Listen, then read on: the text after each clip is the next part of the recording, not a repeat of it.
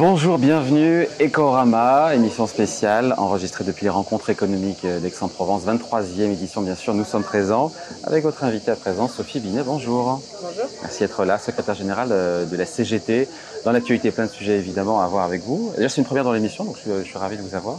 Euh, le MEDEF vient de se doter d'un nouveau président, Patrick Martin. Euh, est-ce que vous le connaissez Est-ce que vous avez déjà échangé avec lui Est-ce que... Non, je ne le connais pas encore. D'accord, bon. Et euh, ce qui est intéressant, c'est que dans l'actualité, cette semaine, il y aura vous allez à Matignon, comme, tous les, comme tous les syndicats. Vous savez déjà ce que vous avez envie de dire à la Première ministre ou euh... Eh bien, on va le décider lundi. Nous avons une réunion de notre bureau confédéral où nous prendrons la décision sur la participation à, à cette réunion. Ce qui est sûr, c'est que la CGT, elle pense, enfin, va redire son opposition à la réforme des retraites, euh, qui euh, c'est pas du passé, hein, puisque malheureusement, elle est en voie de s'appliquer au 1er septembre pour les salariés avec des conséquences extrêmement violentes.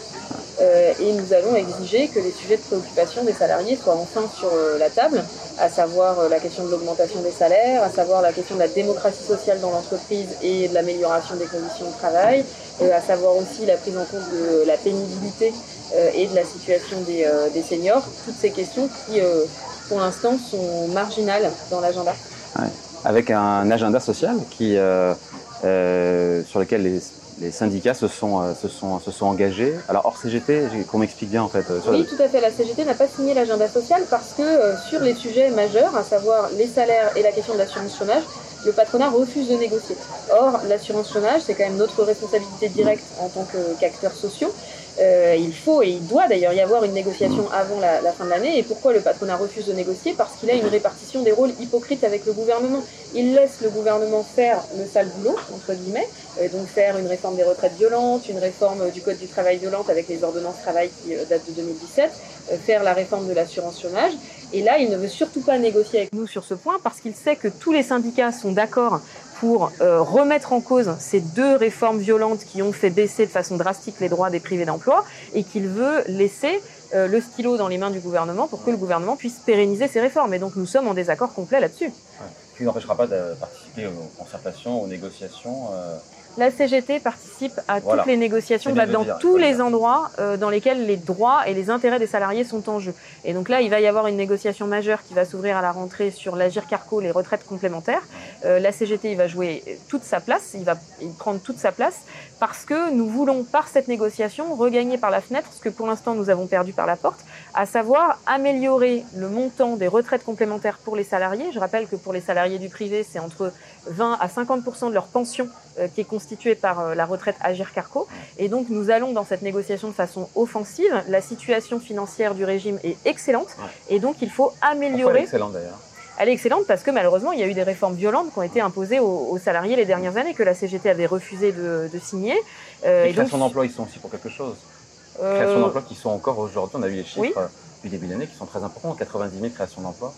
Euh, le, elles sont le... importantes. Chiffre, mais... hein, 86 600. D'accord. Quand on, quand on compare au niveau européen, la France est euh, en dessous de la moyenne européenne en matière de, euh, de taux d'emploi. Ouais, tout à fait. Notre chômage est plus élevé que euh, la moyenne européenne. Euh, donc c'est une tendance mondiale et européenne. Bon. Euh, en même temps, certains qui regardent, ils se disent bah, c'est bien de voir que les partenaires sociaux s'accordent voilà, sur un agenda post-retraite que vous n'avez pas signé mais auquel vous participerez. C'est une façon de montrer que des, voilà, plus que jamais, les partenaires sociaux dans cette suite de quinquennat sont, dire, incontournables. Alors, déjà, il y a une différence entre les syndicats et le patronat. Ouais. Les syndicats sont incontournables et on l'a montré là dans le, la grande séquence. Et donc, euh, il faut que nous soyons euh, enfin pris en compte et que les intérêts des salariés soient entendus. La CGT ne parle jamais de partenaires sociaux parce que c'est comme si on était d'accord. On a euh, des visions contradictoires. Nous défendons les intérêts des, salariés et les patrons défendent les intérêts des patrons et ceux des actionnaires. Et donc forcément, on a des points de vue contradictoires euh, que la, négociation et le rapport de force permet de régler avec des compromis à un instant T. Mais donc nous, nous parlons d'acteurs sociaux, pas de partenaires sociaux. Cette unité syndicale qu'on a vue sur les retraites, Sophie Binet, elle pourra se retrouver ou pas sur tous ces sujets-là elle va se retrouver et elle, n'est pas perdue. Euh, nous avons une réunion d'intersyndicale fin août d'ailleurs pour euh, échanger sur euh, les dossiers de la rentrée. Et je pense que lors de, de, la rencontre avec Elisabeth Borne la semaine prochaine, les organisations syndicales auront des expressions Mm. très proches, puisque nous, nous avons les mêmes exigences. Quel premier sujet pour vous, avec la Première ministre, à mettre sur la table, hors sujet, encore une fois, lié aux retraites ou à l'assurance chômage? Quels sont les, les sujets prioritaires pour vous? Que ce Euh, soit des sujets imposés ou pas par l'État d'ailleurs. hein. Oui, bah, évidemment, je vais commencer par lui parler retraite et assurance chômage. Et ensuite, nous allons lui parler de euh, la nécessité de réviser en profondeur les ordonnances Macron, les ordonnances qui ont réformé le Code du travail, pour donner un nouveau souffle, à la démocratie sociale dans l'entreprise, qui a beaucoup reculé ces dernières années du fait de euh, ces réformes. Il faut renforcer le pouvoir de négociation des syndicats, il faut renforcer euh, les droits et moyens des représentants euh, du personnel, dont le nombre a beaucoup diminué et qui euh, aujourd'hui on arrive au bout d'un cycle. hein. Euh, Il y, a, il y a de plus en plus d'entreprises dans lesquelles il n'y a même plus de candidats qui veulent se présenter pour être représentants du personnel. Tellement c'est difficile parce que euh, les sujets n'ont jamais été aussi complexes et par contre le nombre a été réduit drastiquement et les prérogatives aussi. Donc il faut revoir Vous les choses en profondeur. Vous souhaitez une cogestion à l'allemande, entre guillemets, je sais pas, je mets des guillemets sur cette. euh, Alors Avec- nous, nous on parle pas de cogestion parce que euh, c'est pas le modèle euh, que nous souhaitons. Par contre, nous souhaitons une démocratisation de l'entreprise pour que les représentants des salariés puissent euh, jouer tout leur rôle et porter les intérêts euh, des salariés. Mais l'emploi des seniors, j'imagine que dans les sujets que vous aurez en discussion avec la Première ministre, ça fait partie des sujets prioritaires, l'emploi des seniors. Oui, tout à fait. Nous allons porter la question de l'emploi des seniors et la question de la pénibilité euh, en disant au gouvernement qu'il doit prendre toutes ses responsabilités. C'est-à-dire que on a assisté à un, jeu de rôle, comme je l'ai dit, très hypocrite entre le, patronat et le gouvernement, où le patronat nous a dit qu'il ne voulait pas négocier sur l'assurance chômage. Par contre, il veut beaucoup négocier sur euh, l'emploi des seniors. Pourquoi? Parce qu'il veut éviter que euh, le gouvernement ne légifère sur le sujet. Et dans le même temps, le patronat nous a dit qu'en matière d'emploi des seniors, il n'y avait pas besoin de, de dispositions contraignantes. Même l'index, ça leur apparaît trop contraignant. Euh, donc nous, ce que nous allons dire à la Première ministre, c'est que la question de l'emploi des seniors et la question de la pénibilité, c'est leur responsabilité directe parce que c'est euh, les conséquences euh, néfastes de euh, la réforme violente qui nous a été imposée et donc que le gouvernement doit prendre ses responsabilités et doit imposer un cadre normatif sur euh, l'emploi des seniors et la pénibilité. Euh, Il n'y aura pas de discussion euh, sur la conditionnalité des aides aux entreprises dans le cadre de ces échanges entre syndicats, patronat et, et l'État.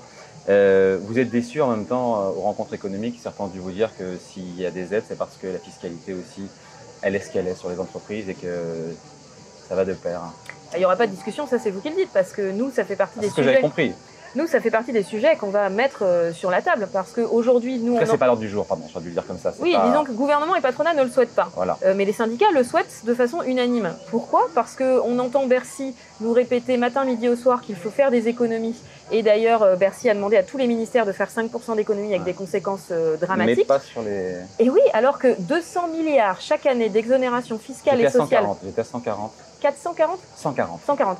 Euh, non, c'est après, ça serait bien d'avoir une vraie évaluation, que les pouvoirs publics fassent une vraie évaluation, ça serait bien. Nous, nous avons fait faire une évaluation par des économistes, euh, donc qui ont fait tout un rapport de recherche sur euh, les aides publiques, euh, qui évalue à 200 milliards. Qu'est-ce que vous supprimez Qu'est-ce qu'on supprime Bah, D'abord, bah, en fait, ce qu'il faut d'abord, c'est les évaluer, les quantifier, les conditionner. Le crédit impôt recherche, ça représente 7 milliards d'euros, c'est un tiers du Et budget euh, de la recherche et de et ça l'enseignement va où essentiellement dans les grandes entreprises. Euh, C'est votre donc- combat, ça De dire que ce soit mieux réparti euh, Oui, En même temps, sur les grandes entreprises qui, qui investissent plus aussi, c'est lié aussi à la taille de l'investissement. Oui, bah, sauf qu'on peut regarder une entreprise comme Sanofi qui, euh, en 10 ans, a récupéré euh, quasiment un milliard de crédit impôt recherche et qui, en 10 ans, a divisé par deux ses emplois de chercheurs. Donc, il y a besoin de remettre à plat les aides publiques aux entreprises qui, dans leur ensemble, 200 milliards, c'est un tiers du budget de l'État. Donc, si, comme le gouvernement, on veut faire Vous des voulez pas tout économies, Vous voulez pas tout supprimer, toutes les aides non, pas forcément. Mais ce qu'il faut, c'est les évaluer, les conditionner. C'est un moyen, euh, un levier central pour euh, agir sur l'économie et imposer des critères sociaux et environnementaux. Vous en parlerez à la Première ministre quand vous la verrez, ça Ça fait Oui. partie des sujets prioritaires Ah pour oui, vous oui, bien sûr. Bon, euh, pas de discussion sinon euh, sur les salaires, ça sera au niveau des branches et des entreprises. Ça, c'est le patronat qui le dit, mais nous, Oui. nous pensons que la question des salaires, elle doit être traitée au niveau interprofessionnel, parce qu'on voit bien aujourd'hui que la négociation dans les branches ne se fait pas. Euh, la quasi-totalité des branches ont des minima inférieurs au SMIC, ce qui veut dire que tous les salaires sont tassés. Et donc ça, c'est un énorme problème, parce que les qualifications, l'ancienneté, l'expérience n'est plus rémunérée, et on a des salariés qui, pendant 15 ans, sont payés au SMIC. Bon, à propos des salaires, justement, Geoffroy Roux de Bézieux, président euh, euh, sortant entre guillemets du, du MEDEF, déclarait le salaire moyen par employé en France a augmenté de 5,8% ce Fibinet, soit exactement l'inflation. Est-ce que vous, vous êtes satisfaite euh, parce que euh, on se dit que bah, c'est à peu près le niveau de l'inflation, ou vous dites euh, euh, ça mélange des primes et des salaires? ça mélange des Exactement. primes et des salaires. Et donc, euh, mais au final, ce qui est important, c'est que, c'est que le pouvoir d'achat soit maintenu ou faut que ce soit du salaire coûte que coûte. Bah, il faut que ce soit du salaire. Pourquoi? Parce que le salaire, c'est aussi des cotisations sociales pour euh, financer nos droits sociaux en matière de chômage et en matière de retraite. Et d'ailleurs, c'est ce qui permet d'éviter euh, que euh, les, euh, comment dire, la sécurité sociale soit en, en déficit. Et le problème, c'est que le patronat, en refusant de parler salaire, il organise la mise en difficulté de nos retraites, de l'assurance chômage, euh, etc. Et ensuite, euh, ces chiffres-là ne correspondent pas aux chiffres qui sont donnés par la statistique publique, notamment le, la DARES, qui est euh, l'agence de, de- de recherche Moi, du URSAF. ministère du Travail. Chiffre URSAF aussi Ouais. qui dit bien. En 2000, en moyenne, en quatrième, au quatrième trimestre sur un an, salaire moyen par tête a cru 5,8% sur un an. Je vais regarder les, les stats de la DARES. Le chiffre de, de la DARES, c'est que euh, en euros constants, le- les salaires ont baissé euh, sur 2022 en moyenne. De combien? Euh, 2% en moyenne, euh, et donc c'est Ah, plus bah, élevé. Ouais, Bah, C'est les primes. Ça correspond aux primes dans ces cas-là. Peut-être, il faut Bon. creuser. et En tout cas, le compte n'y est chiffres. pas. Le compte n'y est pas Le compte n'y est pas. Euh, et en plus, les moyennes cachent de grandes disparités. Et puis surtout, l'inflation, euh, elle est calculée à minima. C'est-à-dire si on regarde juste l'inflation sur les produits alimentaires et les produits de première nécessité, c'est pas 5%, c'est 20% sur les produits alimentaires. Donc on a des salariés qui ont de plus en plus de mal à boucler leur fin de mois. de salaire, il y a un poids du, de Voilà. l'alimentation qui n'est pas le même, évidemment. Les partenaires sociaux, Sophie Binet, euh, ont conclu trois accords nationaux en cinq mois. Le dernier en date, c'est euh, un texte sur les maladies professionnelles et les accidents du travail, signé également Oui. par vous. Quand j'y vous, c'est la CGT. Est-ce qu'on peut dire qu'à l'avenir, euh, plus d'accords seront signés sous euh, Sophie Binet que sous Philippe Martinez? Ça vous fait sourire? Non, mais c'est une vraie question. hein. Euh, que- ça dépend, ça, dépasse. Euh, ça dépend du contenu de ces accords. S'il y a des accords positifs pour les, les cases, hein. salariés, comment? Faut pas rentrer dans les cases. C'est ça, exactement. S'il y a des accords positifs pour les salariés, on les, on les signera. Par contre, si c'est des accords pour, euh, euh, qui se traduisent par du blabla, comme par exemple l'accord sur euh, l'environnement, euh, avec plein de bonnes paroles, mais aucun dispositif concret pour renforcer les leviers d'action, par exemple pour les représentants des salariés, bah, cet accord, on ne pouvait pas le signer parce que sur une question aussi importante que l'environnement, on ne peut pas se limiter à du blabla. Il faut des mesures concrètes. J'avais le ministre du Travail euh, la semaine dernière en plateau, euh, dans nos studios euh, à Paris, et on parlait de euh, le projet de loi sur euh, le partage de la valeur. Et il m'a dit, ce qu'il avait déjà dit ailleurs évidemment, mais il a bien rappelé avec force que ce dispositif, donc qui est étendu, dispositif en fait de, de participation intéressement qui est étendu aux, aux entreprises de plus de 11 salariés, il m'a dit c'est une avancée qui est majeure. J'avais un doute, je posais la question maintenant évidemment. Il m'a dit mais ça va quand même concerner d'ici 2-3 ans 1 million à 1,5 million, 1 million et demi Mhm. de salariés. Vous n'avez pas signé cet accord. Oui. Pourquoi alors que ça concerne un million et demi de, de gens? On n'a pas signé cet accord parce qu'on considère qu'on ne peut pas parler partage de la valeur si on ne parle pas salaire. Et donc euh, cet accord qui porte sur le partage de la valeur, il ne parle pas salaire. Donc c'est un hors sujet. Et ensuite dans Oui, cet accord. C'est pas mieux que rien déjà d'avoir une avancée oui. plutôt que de tout de cocher toutes les cases, d'avoir au moins. Mais non, mais le problème en fait, c'est qu'on déporte euh, et qu'on fait la stagnation salariale et qu'on déporte sur euh, des primes, la part variable, C'est une etc. façon d'acter la stagnation salariale pour Oui, c'est ça. Et donc, euh, ça contribue à casser le financement de nos retraites, de l'assurance chômage, etc. Et on revient à l'idée que les primes sont aléatoires hein, et Tout que le fait. salaire, lui, il est, euh, il est ce Bah, il, est. il peut être aussi malheureusement aléatoire, mais il est beaucoup moins individualisé. Ouais. Euh, et et d'ailleurs, aujourd'hui, l'individualisation euh, de la rémunération d'une façon générale, c'est un outil de management pour individualiser les collectifs de travail. Ça joue beaucoup chez les cadres et c'est très négatif. Bon, je reviens sur Sophie Binet, sur ses créations de, d'emplois euh, au, premier, euh, au premier trimestre, 90 000, deux fois plus que ce qui était attendu. C'est aussi un peu comme le résultat de la politique économique qui est menée ou non Non, je l'ai dit tout à l'heure, c'est une tendance internationale et Ouais. européenne. Et la France, elle a un taux de chômage qui est supérieur à la moyenne Ouais. européenne. Donc on ne peut pas faire cocorico sur euh, ces créations d'emplois.